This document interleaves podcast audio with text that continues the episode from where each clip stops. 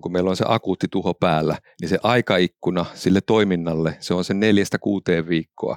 Ja käytännön mittakaavassa yleensä se, että siinä ajassa saadaan vaikka tehtyä puukauppasopimus korjuu ja vielä kerätään kuljettaa ne puut pois metsästä, niin kyllä se aika haastava tilanne on. Ja siinä mielessä niin korostaisin juuri tätä ennakoivaa otetta myös kirjanpainaja tuhoihin. Tässä Metsäkeskuksen podcastissa keskustellaan metsiä kurittavasta kirjanpainajasta.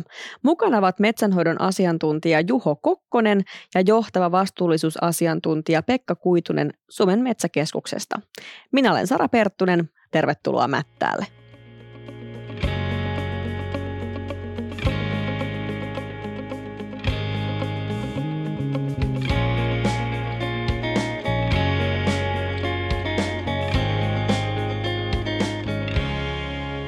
Miksi kirjanpainajasta oikein pitää puhua? Meillä on ihan oma jakso koko aiheelle. Kirjanpainajasta pitää ehdottomasti puhua siksi, koska se on kuusella elävistä kaarnakuoriaista vahingollisin kaarnakuoriainen. Se pystyy tappamaan myös eläviä kuusia ja siksi aiheuttamaan merkittäviäkin taloudellisia tappioita kuusimetsiin. Siksi kirjanpainajasta pitää ehdottomasti puhua. Ja metsätuhot noin kaiken kaikkiaan on kasvava uhka Suomen metsille ja metsätaloudelle ja tämä mainittu kirjanpainaja on yksi niistä merkittävimmistä uhkista, jota nyt tavallaan meillä on tässä lyhyellä aikajänteellä edessä. Ja tämä on myös öttiäinen, joka hyötyy ilmaston lämpenemisestä ja sitä kautta niin tuhoriski on kasvamaan päin. Ehdottomasti ajankohtainen asia, mistä täytyy puhua. Sivusitte jo vähän tuhoja, mutta mennään siihen ensin, että mikä se kirjanpainaja oikein on ja millaisia tuhoja se aiheuttaa? No kirjanpainajahan on pääosin varttuneilla kuusikoilla elävä tuhohyönteinen, noin 0,5 sentin mittainen, ruskea tai tummanruskea, kuoriainen. Sitä esiintyy tavallisesti vain tuulenkaadolla, heikentyneillä kuusilla, mitkä ei enää pysty sitten puolustautumaan näitä kirjanpainajan hyökkäyksiä vastaan. Tyypillisesti se aiheuttaa siis vain tuhoja jo heikentyneissä metsissä, mutta runsastuessaan sitten se kanta voi nousta niin korkeaksi, että se voi myös sitten aiheuttaa tuhoja elävissä kuusimetsissä, heikentyneissä kuusissa, kuten vaikkapa kuivuuden heikentämissä kuusissa hellekesien jälkeen.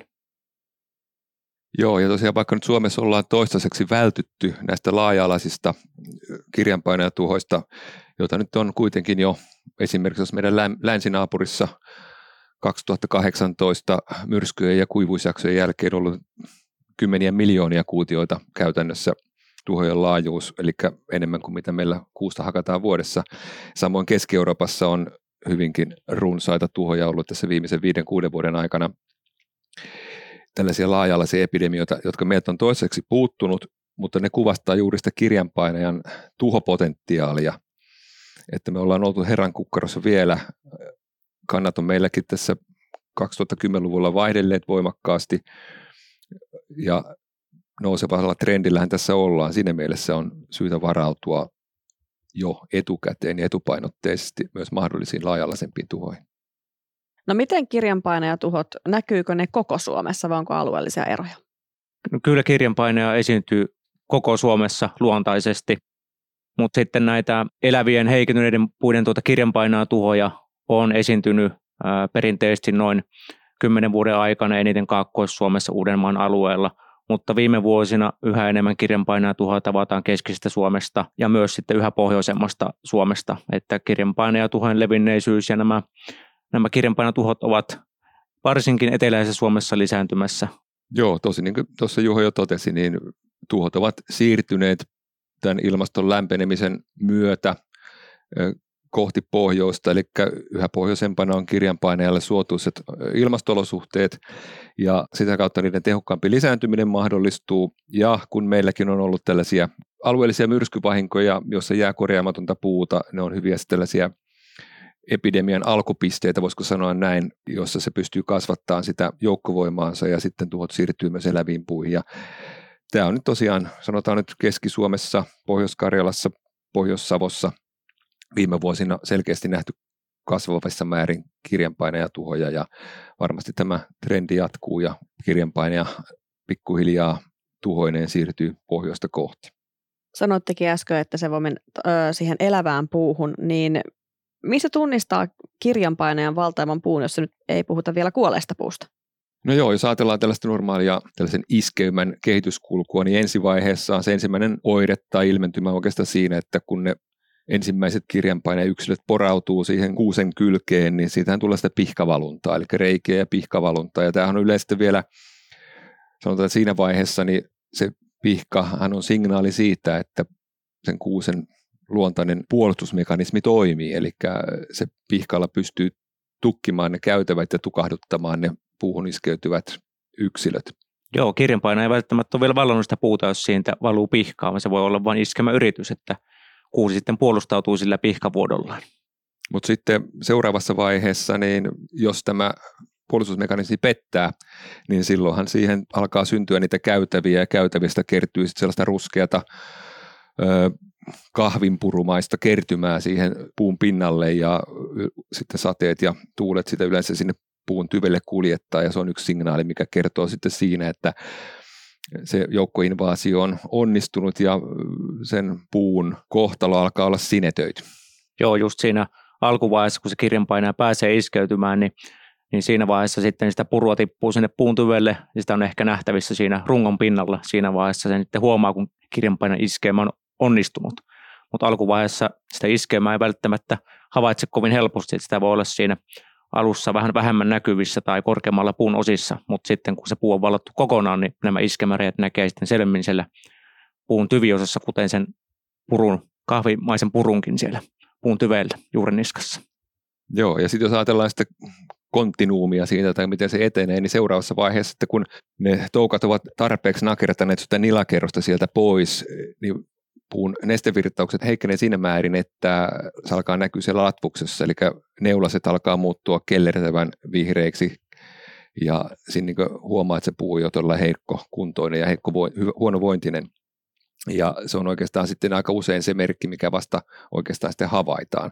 Ja silloin tosiaan se tuho on jo edennyt kohtalaisen pitkälle. Joo, se kaarnan tippu on se viimeinen merkki sitten, että kirjanpainajat on jo poistuneet ne jälkeläiset sieltä rungosta ja kaarna tippuu pois, niin siinä vaiheessa on sitten jo niin myöhäistä, että silloin kirjanpainaja on jo vallannut puun ja poistunut puusta ja sitten enää kuolleesta puusta ei ole vaaraa enää. Siinä ei enää sitten kirjanpainaja pysty lisääntymään, että se on vallattu se puu ja käytetty. Joo, se on just näin, että aika monesti niin, kun viiveellä toimitaan, niin sitten ne kuolleet puut tai semmoinen muutaman kuolleen puuryhmä on se, joka herättää sitten sen metsänomistajankin ehkä sitten, että mitä täällä on oikein tapahtunut ja sitten tehdään analyysi, että kirjanpainajahan tässä on ollut asialla, mutta siinä vaiheessa ne niin sanotut torjuntahakkuut ei enää ole mahdollisia, eli ne kuolleet puut voi turvallisesti sinne säästää ja ne on myös hyödyllisiä puita, ei pelkästään monimuotoisuuden näkökulmasta, vaan myös siinä mielessä, että siellä monesti vielä siinä vaiheessa on tällaisia kirjanpainajan luontaisia vihollisia lisääntymässä niissä puissa. Että siinä mielessä niin jopa torjuntakeinona on se, että ei liian aikaisesti niitä kuolleita puita poista. Joo, ja usein vielä sitten tämmöinen kuusi, mitä kirjanpainaja ehkä aikoo tulevaisuudessa vallata ja onnistuukin sen valtaamaan, niin se voi näyttää muutenkin heikkokuntoiselta ilman sitä kirjanpainajan valtausta tai iskeymää, että yleensä se on jo merkittävästi heikentynyt ja kirjanpainaja sitten iskeytyy siihen vasta niin kuin myöhemmin. Sanoit äsken Pekka, että kirjanpainajan niin kuin luonnolliset viholaiset, mitä ne on? No, jos ajatellaan sellaista helposti tunnistettavista ja muista, niin tietysti meillä on paljon lintuja, jotka hyödyntää näitä niin toukkia kuin aikuisiakin, mutta ne ei tietysti sinne kuolleessa puussa lisäänyt, mutta sillä kuolleessa puussa voi olla sitten erinäköisiä muita petokuoriaisia, petohyönteisiä, niitä on runsas joukko, jotka sitten joko aikuisvaiheessaan tai siinä toukkovaiheessaan sitten käyttää ravinnoksi näitä kirjanpainajia ja niiden toukkia ja munia. No miten nopeasti kirjanpainajan aiheuttama tuho leviää? No sitä tuhon leviämisen nopeutta kannattaa ehkä tarkastella sen kirjanpainajan käyttäytymisen, parveilukäyttäytymisen näkökulmasta, milloin se parveilee ja milloin se iskeytyy niihin kuusiin. Että se parveilee alkukesällä, keskikesällä, kenties loppukesällä ja miten ne jälkeläiset siinä välillä kehittyy, niin ne jälkeläisethän voi sen iskeytymisen jälkeen kehittyä sitten munasta toukaksi ja taas aikuiseksi yksilöksi, niin jopa muutamasta viikosta aina 2 kuukauteen asti riippuen sääolosuhteista. Ja siitä sitten riippuu, että miten nopeasti taas se tuho etenee siinä metsässä alueellisesti ja paikallisesti. Vaihtelu voi olla suurta, miten tämä tuho siinä kehittyy ja mihin se seuraavaksi siitä etenee. Ja jos sitten ajatellaan niin siinä maastossa sitä leviämisnopeutta, ja jos meillä on tämmöinen kirjanpaine ja lisääntymispesäke, missä lisääntyminen on onnistunut tehokkaasti, niin pääsääntöisesti kirjanpainajan tuho on tämmöinen laajeneva tuho, eli se iskeytyy ensisijaisesti tosiaan niin naapuripuihin ja tavallaan vyöryttää sitä kuolleen puun rajaa sitten pikkuhiljaa eteenpäin. Ja tämä on sillä tavalla opportunisti ja laiska mato, että se ei turhaan siirry kauas. Se on lentokykyinen ötökkä ja voi lentää tosiaan kilometrejäkin, jolloin tällaisia satelliittipesäkkeitä voi syntyä kauaskin. Mutta pääsääntöisesti jostakin paikasta syntyneet kirjanpainajat leviää nyt muutaman 100 metrin säteelle ja tosiaan pyrkii sitten niin lähempiin itselleen soveltuviin lisääntymisalustoihin siirtymään sitten ruokailemaan ja sitten myöhemmin siinä parveilutilanteessa hyödyntämään niitä puita sitten lisääntymisalustoina. Joo, tässä on hyvä huomioida se, että se kirjanpaine automaattisesti valtaa niitä viereisiä puita aina, vaan niin kuin Pekka sanoi, että se satelliitteena voi siirtyä siitä seuraaviin paikkoihin, niin se etsii ne seuraavaksi heikentyneet puut siitä lähistöltä, eikä automaattisesti valtaa niitä viereisiä puita, vaan se menee sinne, missä on ne seuraavaksi heikentyneet puut, oli sitten tuulen kaatoja tai muusta syystä heikentyneitä puita, niin niihin se sitten siirtyy. No voiko tuhoriskiä jotenkin ennustaa? No joo, sanotaan, että jonkun yksittäisen metsikkökuvion tai metsikön osalta, niin tietysti on sellaisia avaintekijöitä, jotka mahdollistaa sen riskin nousun, eli täällä niin sanotut puustotunnukset, eli minkä ikäistä se metsikko on. Kirjanpainaja iskee niin ikääntyneisiin, järeisiin, sitten mielellään vähän jo tavallaan kasvussaan heikentyneisiin puihin. Jos tällainen metsikko on, missä on vanhaa järeätä kuusta, niin se on jo tavallaan itsessään semmoinen yksi kohdannutta riskitasoa ennustava tekijä. Sitten jos siinä lähellä on vielä esiintynyt kirjanpainajatuhoja, niin todennäköisyys taas sitten myös kasvaa. Ja totta kai niin kuin tuossa Juho äsken kuvaili elinkiertoa, niin sääolosuhteet vaikuttaa paljon, eli silloin kun meillä on tämmöinen kuiva, lämmin, kuuma kesä, tämä on tämmöinen termofiililaji, eli se tykkää lämmöstä ja kuivista kasvuolosuhteista ja pystyy hyödyntämään sitä lisääntymispotentiaalia parhaiten silloin, niin ne tietysti myös altistaa. Ja samoin tietysti tällaiset, jos ajatellaan yksittäisen metsikön tasolla, niin jos vieressä on tehty vaikkapa hakkuita, jos on jäänyt sitten jonkin verran vaikkapa korjaamatonta puuta tai siinä on ollut puutavarapinoja tavallaan pitkään, jotka tavallaan on pystynyt aiheuttaa sen, että se kirjanpainajakanta on siellä paikallisesti noussut, niin se on aina tämmöinen lisäriskitekijä. Eli näistä tällaisista paikallista tekijöistä voi jollakin tavalla arvioida sen oman metsikönsä tavallaan riskitasoa. Joo, näitä tuhoriskien ennuste- ja kartoitusmallia toki kehitetään koko ajan ja ne paranee koko ajan yhä tarkemmaksi, mutta vielä ei saada sitä tarkkaa paikallista tietoa, että nyt turvaudutaan siihen tietoon, mitä on saatavilla, kuten ilmastotietoon ja ilmastosääennusteisiin, metsävaratietoon ja käytetään näitä tietoja sitten hyväksi. Ja maastossa saadaan se tarkempi paikallisempi tieto, kasvupaikkatieto ja se tieto siitä puuston kunnosta, mitä käytetään sitten näissä ennusteissa tällä hetkellä. No, mites luonnonsuojelualueet? Jos ajatellaan vaikka, että oman metsän vieressä on luonnonsuojelualue, onko se erityinen kirjanpainajariski? Tai kuten sanoit jo äsken, jos vaikka naapurimetsässä on, niin kyllähän se riskiä lisää. Joo, kyllä minun mielestäni se voi olla kirjanpainajariskiä kohottava asia, jos sinulla on siinä oman metsän lähellä tämmöinen laajempi kirjanpainajatuho, mikä on saanut pitkään siinä jatkua. Niin kyllä se voi kohottaa sitä oman metsän kirjanpainajatuhoriskiä, mutta se on ehkä hyvä muistaa, että jos se oma metsä on siinä terve kasvukunto, niin se pystyy puolustautumaan kirjanpainajan hyökkäyksiä vastaan, niin se ei todennäköisesti sitten kuitenkaan joudu sen kirjanpainajan valtauksen alle ja ei ole niin suuressa riskissä kuin verrattuna semmoinen ehkä vanhempi metsikkö, missä on sitten vaikka paljon tuulenkaatoja, mitä on korjattu vuosin pois tai kuivuuden heikentämää vanhempaa kuusikkoa. Joo, ihan just niin kuin Juho tuossa totesi, niin tämmöinen suojelualue, joka on vaikka puustoltaan tuosta vanhaa järeätä kuusta, jossa kirjanpainajatuhoja on jo selkeästi havaittu ja on siellä edenneet vuosia, niin totta kai tuon aikaisemminkin mainitsemani perusteella, niin sehän nostaa sen naapurimetsän tuhoriskiä, jos se on tämmöisessä riski-iässä. Mutta tässä on tietysti myös muistettava se, että se ei ole mitenkään väistämätön kehityskulku, että se leviää sinne Ja toisekseen niin meillä nykyisessä metsätuholaissa on sitten tämmöinen valtion vastaantulopykälä, eli jos sitten pystyy todentamaan, että suojelualueelta on levinnyt kirjanpainajatuho omaan metsään, niin näistä sitten voi valtiolta anoa korvausta näistä menetyistä tuloista. Eli siinä mielessä tämmöinen laki on myös tavallaan yksityismetsänomistajan puolella tuossa tilanteessa. No jos ajatellaan se tilanne, että se metsänomistaja näkee näitä kirjanpainajatuhoja omissa metsissä tai omassa metsässä, niin mitä tämän metsänomistajan tulee tehdä?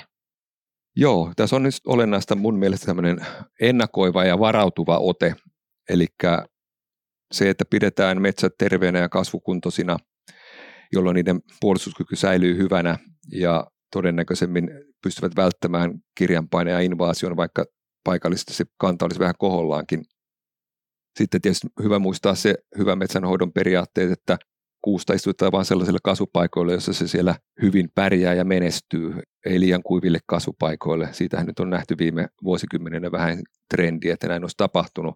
Siitä ehkä ollaan onneksi sitten tekemässä jo korjausliikettä. Ja sitten tehdään tosiaan metsänhoitotyöt ajallaan. Ja sitten tämmöinen metsähygienia toisaalta tuhojen näkökulmasta on hyvä pitää yllä, eli tarkoittaa käytännössä näiden tuulenkaatojen poistamista, varsinkin jos niitä suurempia määriä jossakin paikallisessa myrskyssä tai trompissa kertyy, ja tähän tietysti velvoittaa myös tämä metsätuholaki, eli jos kymmenkunta mottia menee ja sitten myrskystä puuta nurin, niin ne täytyy sitten myös lain mukaan käydä sitä korjaamasta, jotta ei muodostu tällaisia lisääntymisalustoja ja kelvollisia spotteja kirjanpainajalle sitten kantaansa kasvattaa. Joo, ja jos se tuho on sitten vaikka päässyt yllättämään, että ei ole huomannut niitä tuulenkaatoja tai sitä alkanutta kirjanpainajatuhoja, niin metsänomistaja niin kannattaa pyrkiä sitten estämään, ettei se tuho laajene siitä entistä enempää, että kiinnittää huomiota siihen, mitä on vielä kenties pelastettavissa, ja ettei se tuho siitä leviä oman metsän sisällä tai naapurin puolella pidemmälle, että kiinnittää huomiota niin mahdollisen tulevien tuhoihin sillä hetkellä, kun se tuho on jo tapahtunut omassa metsässä. Juho, sä oot ötökkäasiantuntija, niin missä kohti on vielä jotakin tehtävissä, jos alkaa näkemään näitä merkkejä, mitä sä tuossa aiemmin mainitsit, sen kyseisen puun pelastamiseksi? No, siinä mahdollisimman alkuvaiheessa silloin on vielä tehtävissä jotain, mutta huomaako sen tarpeeksi ajoissa sen kirjanpainon iskelmän, niin siinä on tarkkailtavaa sitä yksittäisten kuusten tai koko kuusikon yleiskuntoa, ja siinä vaiheessa sitten toimittava, kun havaitsee sen kirjanpainan iskeymän tai jo sen heikentyneen kuusen tilan, että siihen voidaan iskeytyä, niin siinä vaiheessa kannattaa toimia, mutta aina tämä ei todellakaan ole mahdollista. Niin, tämähän tuossa on ongelma, että silloin kun meillä on se akuutti tuho päällä, niin se aikaikkuna sille toiminnalle, se on se 4-6 viikkoa. Ja käytännön mittakaavassa yleensä se, että siinä ajassa saadaan vaikka tehtyä puukauppasopimus korjuu ja vielä kerätään kuljettaa ne puut pois metsästä, niin kyllä se aika haastava tilanne on. Ja siinä mielessä niin korostaisin juuri tätä ennakoivaa otetta myös kirjanpainaja tuhoihin. No niin, miten kirjanpainaja pidetään pois metsästä? Miltä tulevaisuus näyttää kuusimetsän osalta? Kyllä se kuusimetsien tulevaisuus näyttää entistä enemmän haasteellisemmalta, koska kuusta on myös istutettu paljon kuivumisherkille kasvupaikoille, niin kyllä varmaankin tulevaisuudessa myös nämä kirjanpainon aiheuttamat tuhot lisääntyy varmaankin myös sitten ihan oikeillakin kasvupaikoilla, jos sään ääriilmiöt yllättävät, niin kyllä varmaan kirjanpainajan tuhot saattaa lisääntyä näillä oikeilla kasvupaikoillakin. Joo, juuri varmaan näin. Ja kun ajatellaan sitä ilmastonmuutosskenaarioita ja sen mukanaan tuomia tavallaan ilmastollisia muita elementtejä, esimerkiksi vaikkapa tuulituhoriskin kasvaminen, ja se on monesti yksi liikkeelle paneva tavallaan niin kuin voima tai se kirjanpainajatuhon tavallaan alkupiste. Kun meillä on iso laajalainen myrskytuho ja sieltä jää korjaamatonta puuta, joka tavallaan sitten saa aikaan sen kannan kasvamisen, niin kyllä tällaiset tilanteet ja mahdollisuus ja riski kasvaa, sanotaan nyt näin. Mutta kyllä minä itse näkisin sen, että meillä tulevaisuudessakin kuuselle on sijansa, mutta täytyy olla vain entistä tarkempi siinä, missä sitä kuusta viljelee, kuinka pitkään sitä yksittäistä puuta pitää pystyssä ja millä tavalla pyrkii huolehtimaan siitä puuston luontaisesta vastustuskyvystä, kasvukunnosta ja myös toisaalta sitten siitä, että pystyy puuttumaan mahdollisimman nopeasti siihen alkaneeseen tuhoon, kun se havaitaan. Mitkä ovat teidän loppusanat? Ainakin itselle herää se, että hätääntyä ei nyt tarvitse, mutta mitä? No, tuhoriskit tulevat ainakin kasvamaan, että se on hyvä huomioida ja edelleen niitä riskiä kannattaa hajauttaa ja varautua tulevaisuuden tapahtumattomiinkin tuhoihin. Joo, itsekin näin tulee mieleen vanhana partiopoikana, että ole valmis aina valmiina, eli kyllä nämä tuhot täytyy tiedostaa ja pitää tuolla takaraivossa, mutta ei kuitenkaan vaipua epätoivoon eikä sirotella tuhkaa päälleen. Että kyllä tässä niin valoisa tulevaisuus on kuitenkin edessä. Ja Metsäkeskushan tarjoaa lisätietoa tästäkin. Joo, lisätietoja löytyy Metsäkeskuksen kirjanpainajan oppaasta ja kirjanpainajan verkkokurssista, ja se sopii oikein hyvin niin metsänomistajille kuin metsäammattilaisillekin. Jep. Hei, kiitos Pekka ja kiitos Juho. Kiitos. Kiitos.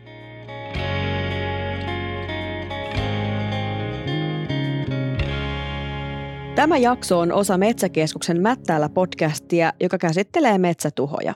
Nämä 4 podcast-jaksoa on tuotettu Kirjanpainaja ja Juurikääpä tuhojen torjuntaan keskittyvissä Spruce Risk- ja tyvituho-hankkeissa, joita maa- ja metsätalousministeriö on rahoittanut osana maankäyttösektorin hiilestä kiinni ohjelmakokonaisuutta.